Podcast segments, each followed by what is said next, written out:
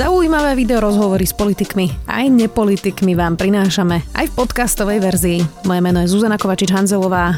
Vítajte pri relácii Rozhovory ZKH v audioverzii.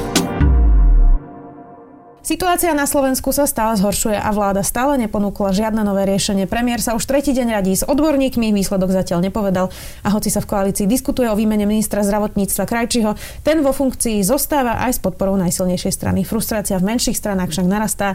Otázka teda je aj to, či koalícia vydrží a ako dlho takýmto štýlom ešte dokáže fungovať. Viac už s poslankyňou za ľudí Androu Letanovskou, ktorá je zároveň aj primárkou oddelenia anesteziológie a intenzívnej medicíny v Národnom onkologickom ústave v Bratislave, kde sa v súčasnosti stará aj o covidových pacientov. Vítajte. Ďakujem pekne, dobrý deň. Pani Letanovská, tak um, z toho, ako pozorujeme situáciu, vláda nemá dáta, nevie, čo sa vlastne v nemocniciach presne deje. Um, nevie, čo sa deje v krajine, momentálne nemá žiadne nejaké nové nápady, nové riešenia. Uh, zhodnotila som to správne? Myslím si, že áno. Ja som si prečítala váš rozhovor v Postoji a vy ste povedali aj to, mám veľký problém s tým, akým spôsobom vláda manažuje krízu. Mám problém s tým, aby som takéto riadenie legitimizovala či hlasovala za návrhy, o ktorých nie som presvedčená, že sú správne. Popísali ste aj tu nejakú vašu frustráciu a že zvažujete, zvažujete či má vôbec byť zmysel v takejto koalícii tak má to zmysel? Zatiaľ to ešte stále má zmysel a ešte stále verím, že sme schopní to trošku posúvať dopredu tým smerom, ako chceme. Z tých všetkých možných návrhov a opatrení alebo prípadne opravy návrhov a, opatrení, ktoré sa navrhujú, tak občas sa nám niečo podarí presadiť a myslím, že to sú veľmi užitočné veci. Takže zatiaľ to stále má zmysel pre mňa. Povedali ste aj, som tesne od toho, aby aj môj pohár trpezlivosti pretiekol. Ešte nezvažujem odchod, neplánujem ho, ani sa neobzerám po žiadnom inom klube, ale som veľmi nespokojná s vládnutím a chýbajúca sebareflexia vlády mi v tom nepomáha. Tak čo to znamená tesne od toho, aby vám ten pohár pretiekol? Mm, to sú také drobnosti rôzne, napríklad uh, rozprávali sme sa, alebo naša strana sa vyhradila voči, vyhradila voči príchodu a nákupu neregistrovanej vakcíny Sputnik. Uh, naša predsednička sa voči tomu postavila a je to v tejto chvíli vyzerá, že naozaj zobraté do úvahy a v tejto chvíli sa snažíme istou cestou, ktorú považujeme za jedinú správnu. Uh, očkujme veľa, čím, čím viac všetkých, všetkým, čo je zaregistrované všetkými vakcínami bez ohľadu na pôvod, výrobu a výskum, ale musia byť zaregistrované Európskou liekovou agentúrou, aby sme vedeli garantovať občanom to, čo sme im slúbili, keď sa začínala vakcinácia, vakcinačná kampáň, že budeme očkovať bezpečnými a registrovanými vakcínami.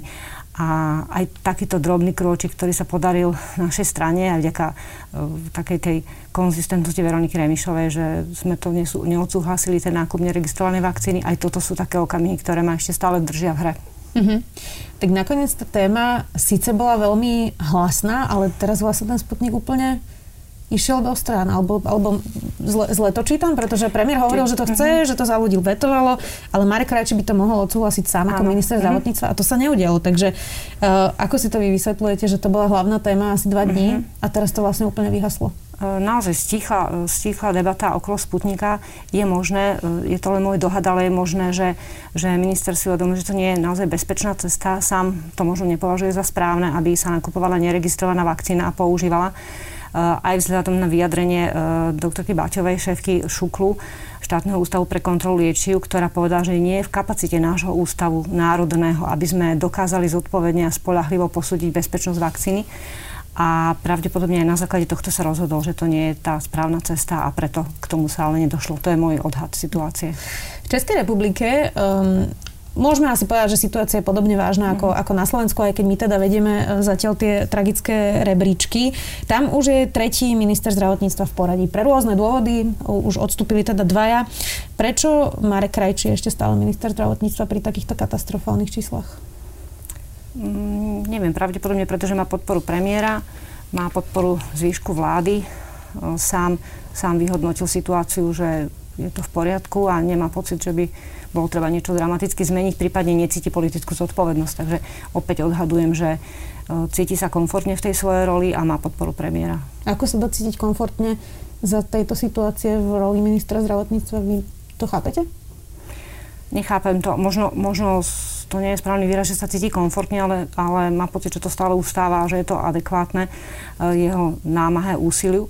Ja to skôr vnímam, že sa trápi, že komfortne sa určite nemôže cítiť, ale, ale zatiaľ má stále pocit, že to má pod kontrolou a že, že tam prináša užitok. A prináša užitok?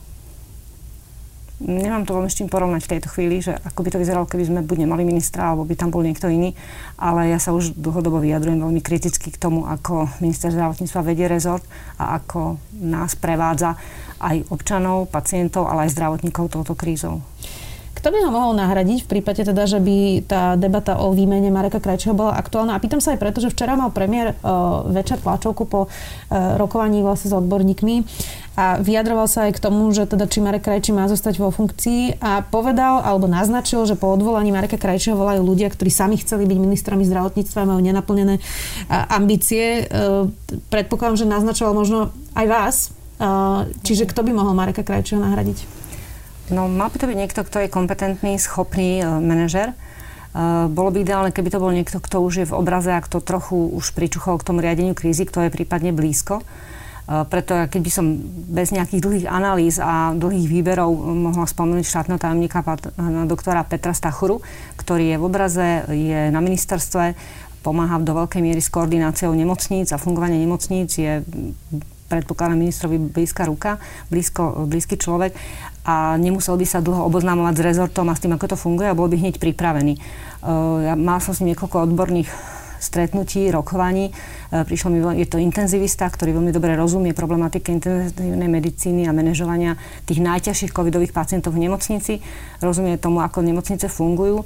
Čiže myslím, že sú tu minimálne tieto predpoklady. Uh, je veľmi komunikatívny a počúva odborníkov, čo je ďalší veľmi dobrý predpoklad kde by došlo pravdepodobne k zlepšeniu, k zlepšeniu momentálnej situácie.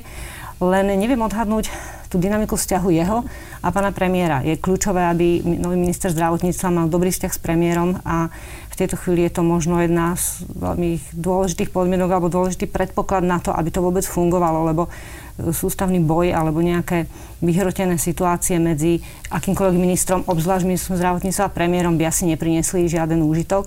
Čiže mal by to byť niekto, koho premiér rešpektuje a preto si myslím, že asi je na premiérovi, aby sa podielal na tomto výbere, aby niekoho navrhol, ak teda k tomu dôjde. Zatiaľ vyzerá, že nie. Dobre, uh, ale Marek Krajčí je blízky spolupracovník premiéra Matoviča, um, predsa spolu sú v strane, už uh-huh. dlhšie obdobie boli spolu v opozícii.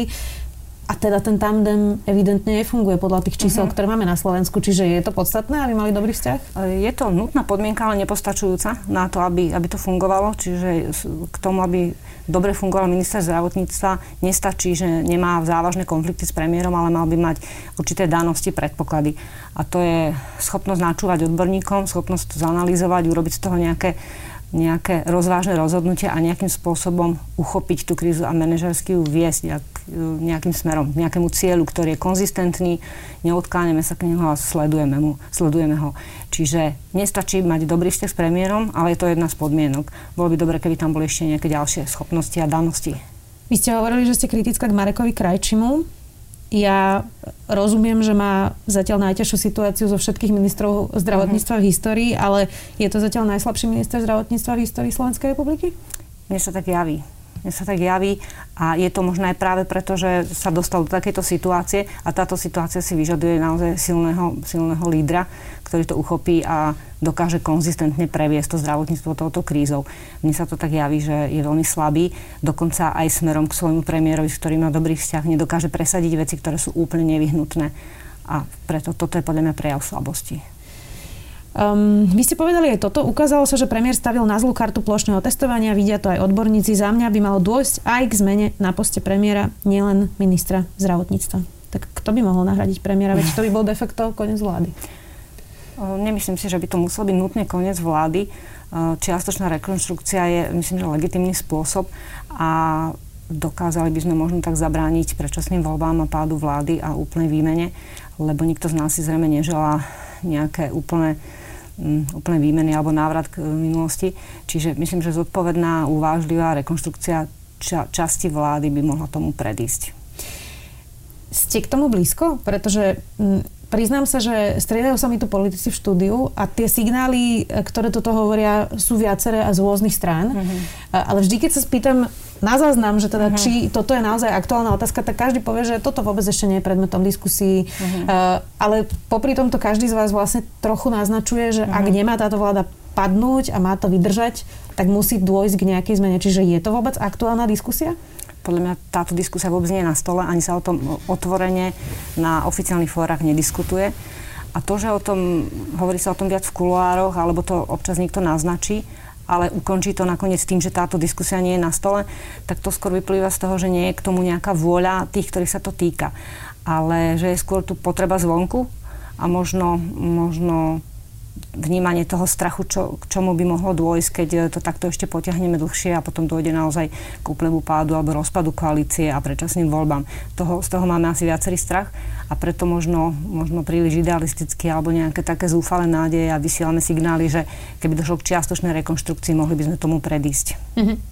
Premiér, um podstate povedal, že on teda na odporúčanie prezidentky prenechal riadenie pandémie odborníkom a teraz sa vlastne postavil pred médiá a povedal, že takto to teda dopadlo a sme najhorší na svete. Je to z vašej perspektívy pravda, že toto je výsledkom riadenia pandémie odborníkom, odborníkmi? Vôbec to nie je pravda, je to jedna z ďalších mystifikácií pána premiéra, že nie je to tak. A nakoniec ani to nie je žiaduce. Myslím, že krajinu musí viesť politik, ktorý bol zvolený vo voľbách, má ten mandát, čiže politik by mal byť premiérom, politik by mal byť ministrom a mali by robiť politické rozhodnutia, ktoré sú zodpovedné nie za neplnú zodpovednosť. Je ideálne, pokiaľ politici načúvajú uh, odborníkom a najmä v oblastiach, keď riešia niečo, čo je trošku mimo rámca alebo mimo každodennej politiky, čo pandémia rozhodne je, tak je dobré, keď tých odborníkov počúvajú a ich rozhodnutia sú vo väčšine prípadov v súlade s odborníkmi alebo s odporúčaniami, s nejakým konsenzom odborným. Uh, nie je to nevyhnutné jediná legálna alebo legitimná cesta politici vzhľadom na to, že ich e, to rozhodovanie je na ich zodpovednosti, sú, sú volení, rozhodujú za väčšinu viac oblastí, ako je len tá jedna daná. Napríklad minister zdravotníctva a premiér nerozhodujú alebo ne, neriedia krajinu len v oblasti pandémie, ale je tu kopu ďalších oblastí, na ktoré sa, by sa nemalo zabúdať tak môžu občas urobiť rozhodnutie, ktoré nie je úplne v súlade s e, konsenzom odborníkov, ale malo by byť jasne zdôvodnené, vysvetlené, prečo idú konať inak, ako odporúča väčšina odborníkov.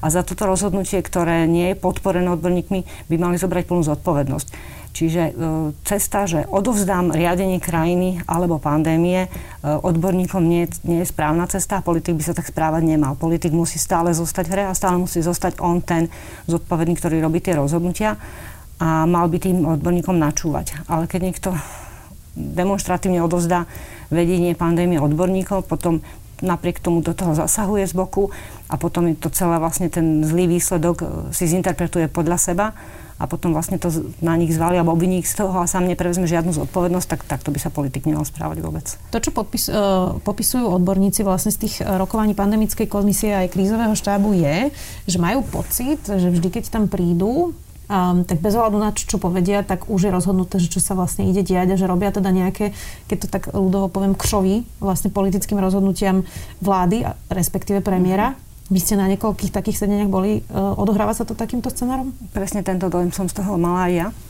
Uh, aj sa tam občas, najmä na tej pandemickej komisii, kde je viac odborníkov, tak tie mávajú veľmi z počiatku, ten začiatok tej komisie je veľmi odborný. Sú tam prezentácie jednotlivých odborníkov za jednotlivé oblasti.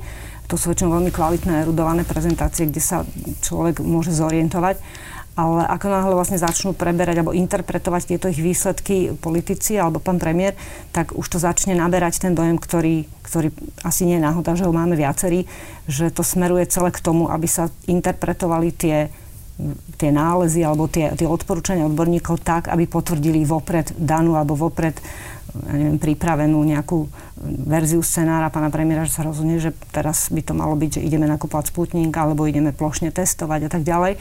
Čiže naozaj ako keby tí odborníci boli k tomu smerovaní a mnoho z nich si to vôbec neuvedomí, že sú vlastne takto v rukách a že sú, že sú tak trochu manipulovaní do toho, aby potvrdzovali to, čo, to, čo už je vopred naplánované. Zrejme s dobrým úmyslom, ale, ale chybne a hlavne interpretovať od názory odborníkov by sa takýmto spôsobom nemalo. Malo by sa naozaj počúvať a malo by sa z toho dôjsť k nejakému výsledku, ktorý, ktorý nie je vopred daný. Nie je vopred, nie je to predstava niekoho. E, to, čo teraz vidíme, je, že minister Krajčí už viackrát pokrčil ramenami a povedal, že on vlastne nevie, čo iné robiť. Minister Mikulec krčí tiež ramenami a kapituloval, že vlastne policajti nemôžu kontrolovať lockdown, lebo vlastne 5 miliónov ľudí nikto neodkontroluje. Takže skúsme si povedať, čo by sa podľa vás teraz malo diať a čo by sme urychlene mali urobiť v tejto e, situácii, v ktorej momentálne sme. Tak e, keby som to najprv odpovedala na to, čo sa pýtate, isté, že 5 miliónov ľudí neskontrolujete, ale ani keď meriate rýchlosť alebo sa testuje, či niekto ne, nejazdí pod vplyvom alkoholu, takisto nikdy nie sú skontrolovaní úplne všetci. Ale ten výchovný efekt toho, že môžem byť skontrolovaný a môžem to byť práve ja, tak ten je jednoznačný a ten sa prejavuje. Čiže ľudia chodia, snažia sa chodiť v rámci povolenej rýchlosti aj preto, že vedia, že môžu byť zameraní a môžu byť pokutovaní, hoci sa to ani zďaleka nedieje vo 100% a podobne je to s alkoholom a podobne je to s vymáhaním rôznych iných e, nariadení alebo príkazov.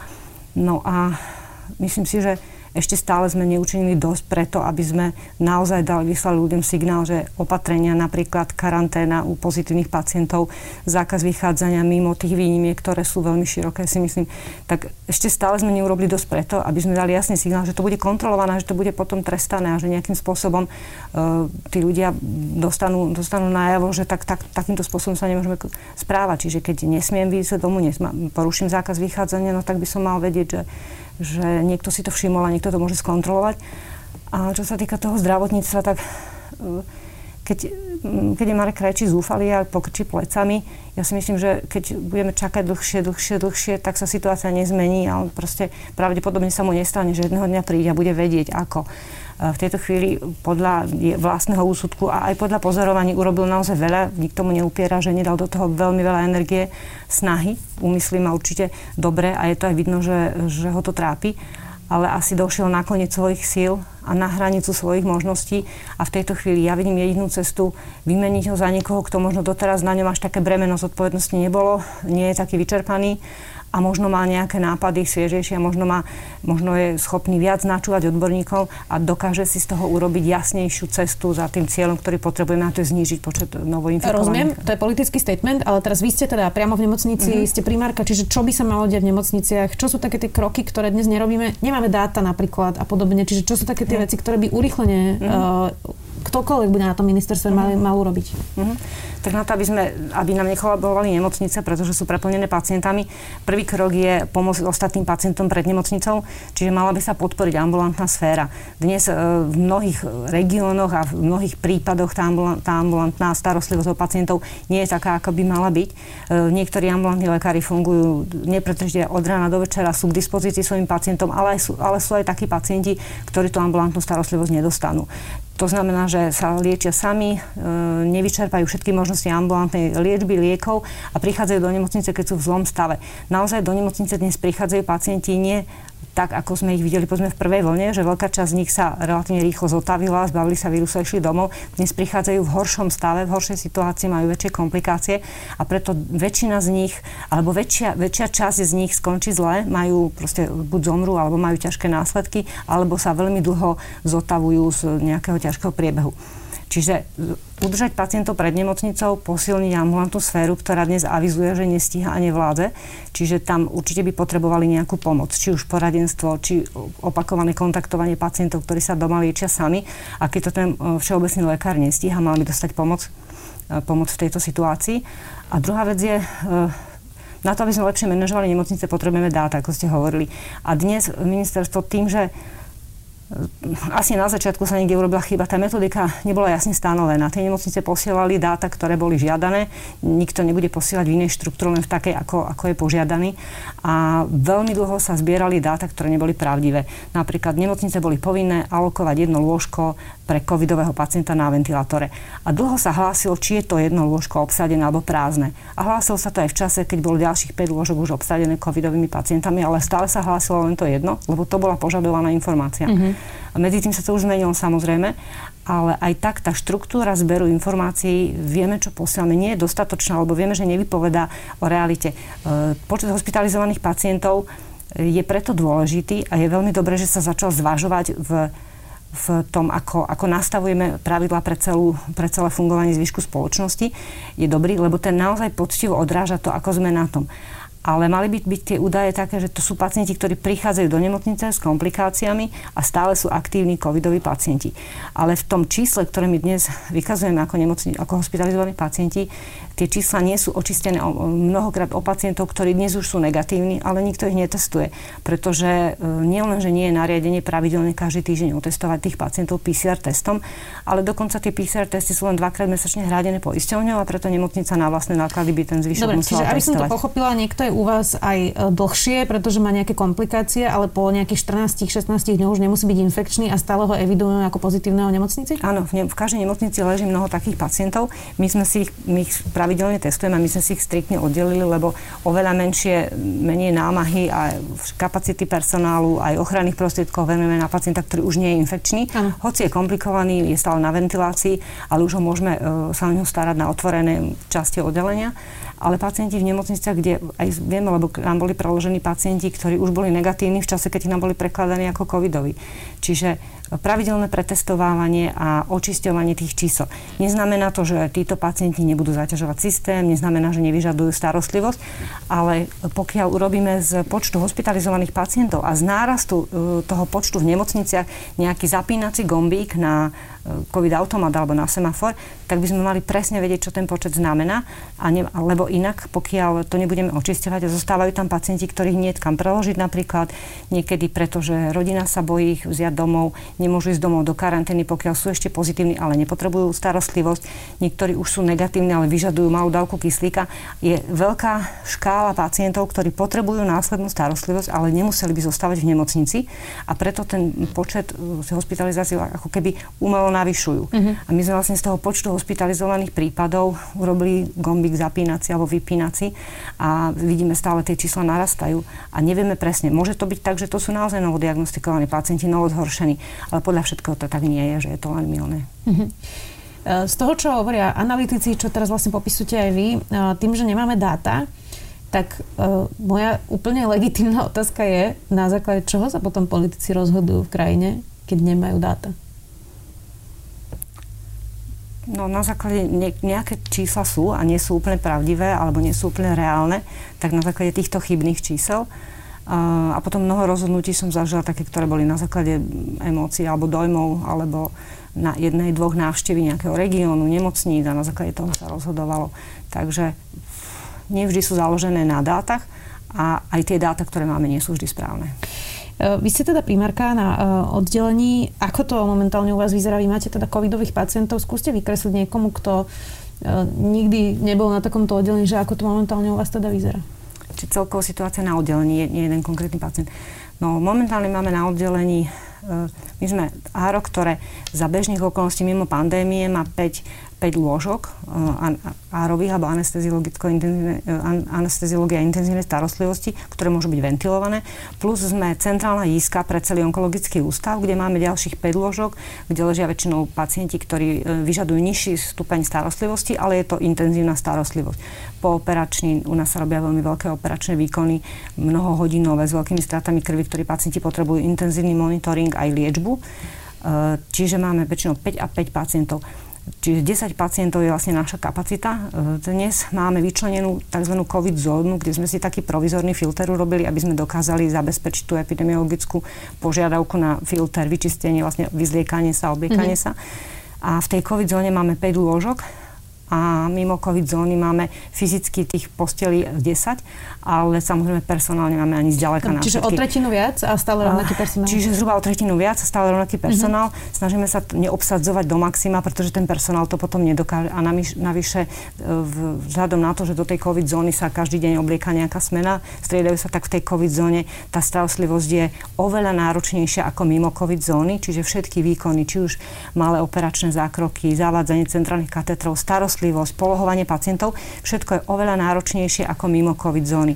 Čiže ten personál e, tam nemôže sa starať o toľko pacientov, ako sa v núdzi chvíľku vie starať o necovidových. No a čo sa týka toho počtu, tak momentálne máme plné covidové oddelenie, to je 5 pacientov a mimo covidového oddelenia máme dvoch pacientov na umalej ventilácii, ktorí už sú negatívni, ale e, covid negatívni, už nemajú koronavírus, ale majú zlyhané pľúca po covidovej pneumónii a vlastne zotrvávajú na umalej pľúcnej ventilácii a nezlepšujú sa. Čiže v tejto chvíli vlastne máme 7 pacientov, ktorí vyžadujú intenzívnu starostlivosť v súvislosti s covidom a z 10 lôžkového ára vlastne nám zostali nejaká kapacita 3-4 pacientov na pooperačné stavy. Uh-huh. Koľko ľudí vám zomrelo za posledné mesiace? Rátate to? No, samozrejme, že to rátame a súdni, je to, je to v takých vlnách. Súdni, keď máme aj, aj 3 umrtia za deň a potom prídu 3-4 dní, keď nemáme žiadne umrtie. Takže je to také veľmi nerovnomerné. Je to ťažké pre personál, pretože vy ste predsa len teda áro a intenzívna starostlivosť, čiže so smrťou sa stretávate asi častejšie ako uh, niekto, kto robí mm-hmm. oftalmologa alebo ortopéda, to je, to je jedno, uh, ale napriek tomu je to, je to psychická záťaž pre váš personál, pretože tých ľudí zomiera momentálne oveľa viac. Mm-hmm. Je to ťažké v tom, že uh, tie, ten priebeh choroby je iný a zomierajú iní ľudia, iný, iný druh pacientov. Lebo my sme onkologický ústav a buď obvykle u nás zomierajú pacienti, buď ktorí sú starí a majú veľmi v pokročnom štádiu to ochorenie s komplikáciami po mnohých operáciách, chemoterapiách a už vlastne to, to ochorenie postupne vyplne do nejakého štádia a oni nakoniec u nás zomrú. Na to sme pripravení, dá sa povedať. A to je taký náš každodenný chlebíček. Aj mimo pandémie máme mladých pacientov, ktorí niektorí majú veľmi ťažký priebeh a to ochorenie nezvládnu a zomru. To sa stane zriedkavejšie, ale stáva sa to a už to je ťažké. A dnes máme ešte úplne iný typ pacientov a to sú pacienti, ktorí majú COVID a to ochorenie onkologické by bolo zvládnutelné. Buď boli, boli zoperovateľní, alebo majú um, rakovinu krvi, buď lymfomy alebo leukémie, ktoré tiež dnes je taká účinná liečba, že mnohí z nich by boli úplne vyliečiteľní ale dostanú covidovú infekciu, dostanú covid, dostanú zápal plúc a oni vlastne tým, že sú hematoonkologicky tú imunitu majú vážne postihnutú, tak sa toho vírusu nikdy nezbavia. A zotrvávajú, máme pacienta, pacientku, ktorá je 120 alebo 130 dní pozitívna. Oni sa toho vírusu nevedia zbaviť a to poškodenie plúc postupne, postupne sa zhoršuje a oni proste na to zomru. Trvá to dlhé týždne, ale nakoniec zomrú. A to, to je tých pacientov, kde máme pocit také, také neférovosti od osudu, že mali hematonkologické alebo rakovinu, ktorá by sa dala zvládnuť a mohli by ju prežiť a dostanú do toho COVID, ktorý či sa dá prežiť, ale v tej kombinácii to, to proste nedajú. A to, toto je pre nás veľmi ťažké. Mm-hmm. Ako ďaleko sme od toho bodu? Um, ja teda samozrejme nechcem uh, strašiť uh, vôbec ľudí, ale ako ďaleko sme od bodu, že naozaj nemocnice budú vyberať, koho dať na ventiláciu, ak to zomrie? Viete, toto, my to nazývame triáž alebo triedenie pacientov a toto sa v nejakom, nejakom stupni alebo nejakým spôsobom sa to deje dlhodobo. Ja som, okrem toho, že som anesteziolog, tak som aj urgentista a sú v, v urgentnej medicíne alebo v našom portfóliu sú situácie, keď sa tzv. neprepíname do, do medicíny katastrof. Napríklad nehoda autobusu, kde je 20 ťažko zranených a niektorí sú zranení takmer fatálne alebo blízko smrti. Tak e, keď máte jedného raneného v aute, tak oživujete ho hodinu a venujete sa mu, aj keď pri príchode nejaví žiadne známky smrti a teda, pardon, života a už vyzerá, že je ale resuscitujete ho hodinu.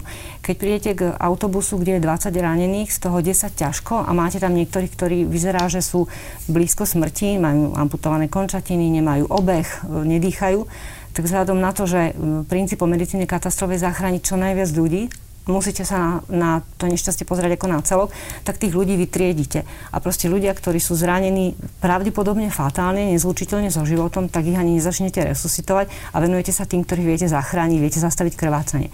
Čiže lekári sú na triedenie zvyknutí a ku triedeniu dochádza, dá sa povedať, že aj mimo pandémie. Buď pri takýchto veľkých nehodách, alebo potom v nemocniciach nám sa stane veľmi často, že sme, stane, naplníme sa, naplní sa naša kapacita, nemáme ďalšie lôžko. Nestáva sa to len v rámci pandémie.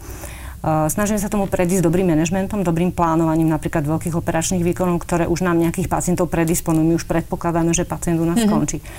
Ale občas sa stane, máme 2-3 príjmy naraz a pacienti, ktorí majú najväčšiu pravdepodobnosť, že prežijú, majú najväčšiu šancu, že prežijú, tak, sa im, tak v tej chvíli sú krátkodobo uprednostnení.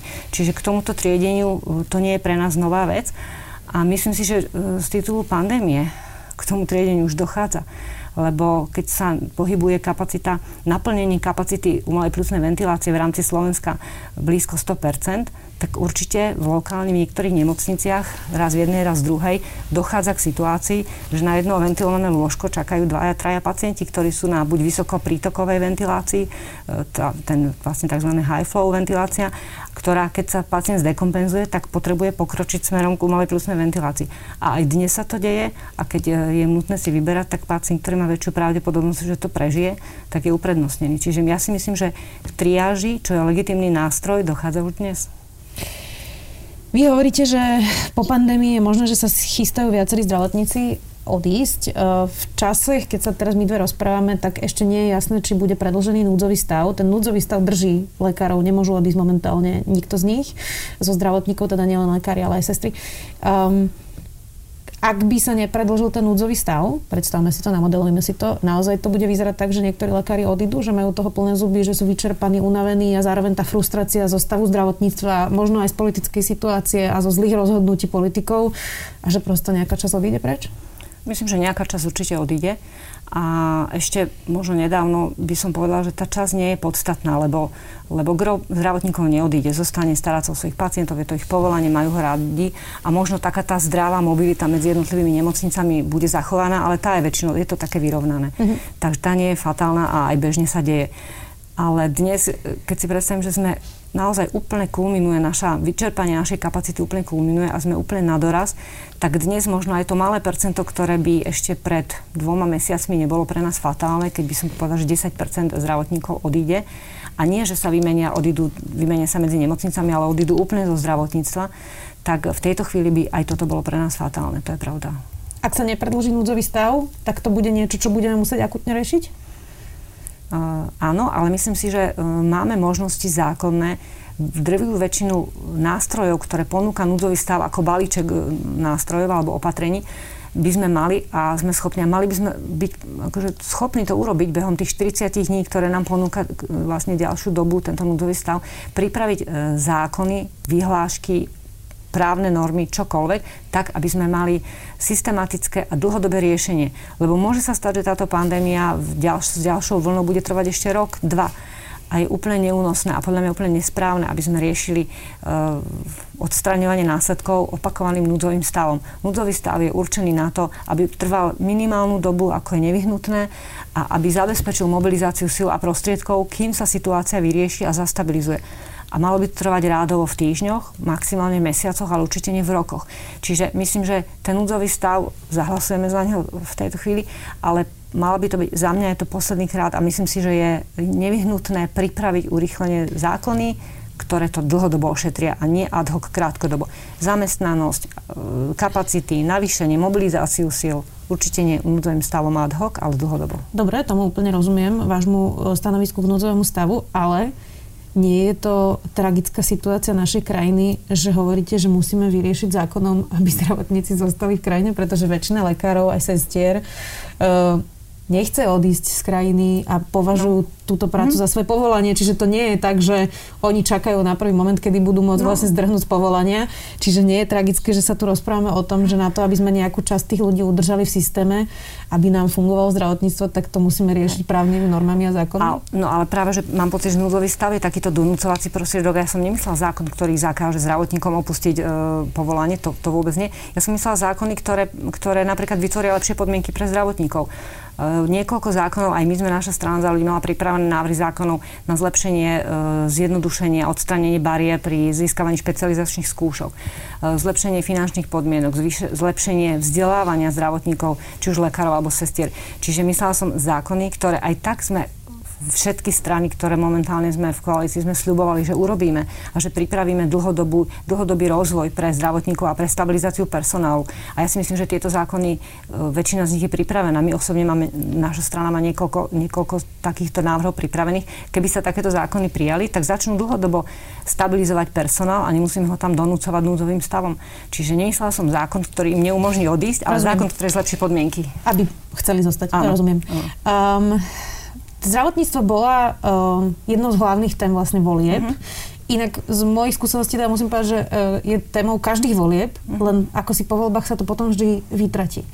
Uh, ja viem, že opäť je pandémia, je to bezprecedentný čas, ale uh, máte pocit, že táto vláda predsa len nedieje sa len pandémia. Ministerka Koliková zvláda robiť aj veľké reformy vo svojom rezorte a tiež má množstvo problémov, ktoré, mm. ktoré sú v spravodlivosti. Eh, máme tu zatýkania sudcov, prokurátorov, policajtov, čiže nemá jednoduchú situáciu a napriek tomu má pripravenú reformu, ktorú predložila. Minister Krajčí má pripravenú vôbec reformu, ktorá bude riešiť zdravotníctvo a kde teda je? No, strana Olano pred voľbami nekomunikovala žiaden program, čiže väčšina diskusí sa diala okolo nášho programu, programu ostatných koaličných strán v zdravotníctve. A minister Kráči veľmi e, rozumné postoje zachoval k tomu, respektíve vyjadroval sa tak, že všetko nasvedčoval, že máme zhodu a že veľmi podobnou cestou ako ostatné strany, ktoré sú súčasne v koalícii, aj on má v pláne ísť. V tejto chvíli stále nemám pocit, že by mal niečo pripravené a tie zákony, ktoré sa predkladajú, sú väčšinou ad hoc a aktuálne riešia nejakú situáciu, väčšinou podľa preferencií tých hodnot danej strany samozrejme, ale nejakú ucelenú koncepciu, kam to zdravotníctvo chceme posunúť po korone, ja tu nevidím. A tu, tu napresne vidíte ten rozdiel. Ministerka Kolíková mala pripravenú reformu a nebola to len predvolebná kampaň, ona ju naozaj mala pripravenú a od prvého dňa ju začala realizovať a aj vidíme prvé výsledky. Napriek tomu, že je tu korona, tak časť kapacity je schopná venovať reforme. A presne toto isté očakávame od ministerstva zdravotníctva. Žiaden krízový manažer, žiaden manažer nemôže 100% svojej energie venovať jednému problému, akokoľvek je ten problém veľký. Čiže aj od ministerstva zdravotníctva očakávame, že časť kapacity bude venovaná obnove a tomu, čo príde. Tie reformy, ktoré boli sľubované a ktoré už časť dnešnú situáciu by vyriešili. Napríklad ten personál, alebo jeden z príkladov, stabilizácia personálu zdravotníckého by nám už dnes pomohlo, aby sme sa nemuseli spoliehať na núdzový stav. A tých reform, ambulantný sektor je na obrovská téma a tak ďalej. Čiže áno, očakávame reformy od ministra zdravotníctva, očakávame aspoň návrh, plán a, a nejaký taký zmysluplný a uveriteľný plán, kedy sa s nimi začne a nič takéto sa nedieje. A my sme ponúkali ako koaličná strana tým, že minister rieši krízu, tak e, poslanecké návrhy a chceli sme riešiť e, vzdelávanie personálu, postgraduálne štúdium, e, stabilizáciu, stabilizáciu tých vlastne sestier a lekárov, ambulantnú sféru, ale vlastne na toto nebola kapacita ani na nejaké odobrenie alebo na spoluprácu v zmysle, že dobre, tak vyrobte toto, ja sa venujem kríze. Takže z tohto plynie aj dosť Nebola veľká... kapacita alebo vôľa? To, to je rozdiel. Neviem to nevidím do hlavy nikomu, ale proste nedostali sme vôbec žiaden priestor. Čiže z tohto aj plinie moja frustrácia, že, že keď rieši minister krízu a nemá na nič iné kapacitu, škoda, že nevyužíva ponúkanú pomoc na to, aby, bol, aby sme aj pre tých zdravotníkov ukázali nejakú, nejaké svetlo na konci tunela, čo bude po korone. Mám pre vás dve záverečné otázky. Jedna je taká osobná a jedna je politická. E, najprv položím tú politickú.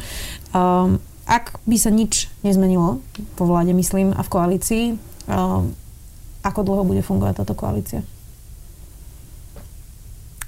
Nie som skúsený politik a túto vládu a dynamiku v tejto koalícii nedokážem čítať.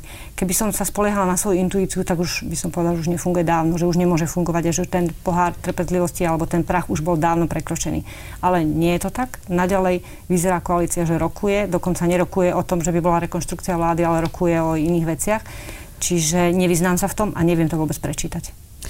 Vy ste e, primárka oddelenia anesteziológie a intenzívnej medicíny, to sme hovorili, máte teraz COVID pacientov, zároveň ste poslankyňa koaličnej strany.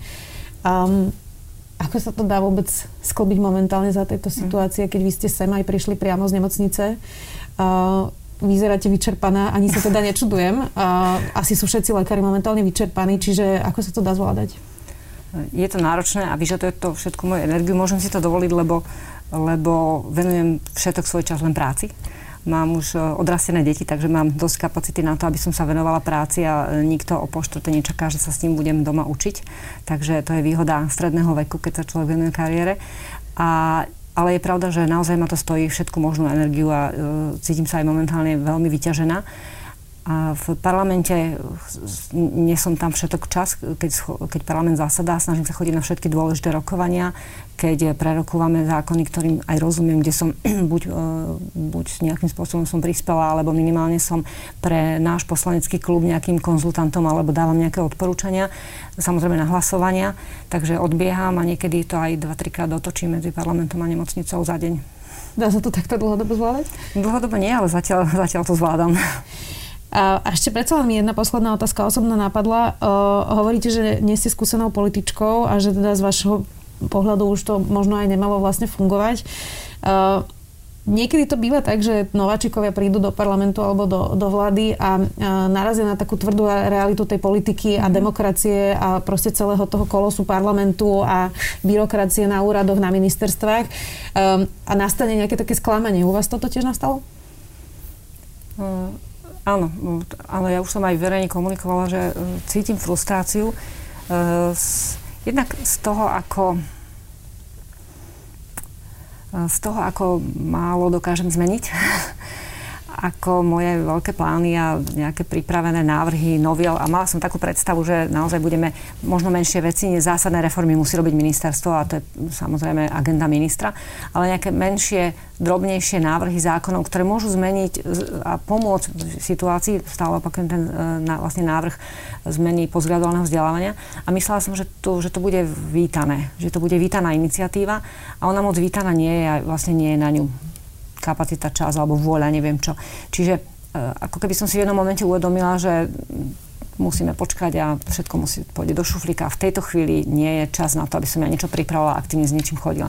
Možno moji kolegovia, niektorí boli úspešnejší, nechcem tým povedať, že nikomu sa to z našej koaličnej strany relatívne malej, ale nepodarí, lebo e, máme tam podelenú tú agendu a niektorí kolegovia sú úspešní. Naozaj sa im podarilo pripraviť poslanecké návrhy a, a presadiť ich, schválili sa. E, je to nesmierne ťažké a nie vždy je to ťažké, pretože je to vecne ťažké, ale niekedy mám pocit, že viac energie musíte venovať venovať tým partnerom, aby ste ich presvedčili, eh, aby súhlasili s niečím, čo aj sami nemajú s tým žiaden vecný problém, ale už samotné vyjadrenie podpory nie je tak úplne samozrejme, ale chcú, chcú nejaký za to protislužbu alebo niečo také. Čiže takéto zjednávanie mi príde niekedy náročnejšie a vyžadujúce viac energie a nebola by som to čakala vopred. Keď iné je to s opozíciou, ale v rámci koalície by som čakala, že rozumné veci sa budeme na nich spoločne podielať a budeme si ich navzájom s radosťou podporovať a nie je to celkom tak. Tak to je možno politika, nie? Asi áno. Ďakujem veľmi pekne, že ste si našli čas, napriek tomu, že teda ste vyťažená primárka. Dnes tu bola Andrea Letanovská, poslankyňa za ľudí a primárka oddelenia anesteziológie a intenzívnej medicíny v Národnom onkologickom ústave v Bratislave. Ďakujem. Ďakujem pekne. Dovidenia. Počúvali ste podcastovú verziu relácie Rozhovory ZKH. Už tradične nás nájdete na streamovacích službách, vo vašich domácich asistentoch, na Sme.sk, v sekcii Sme video a samozrejme aj na našom YouTube kanáli Denníka Sme. Ďakujeme.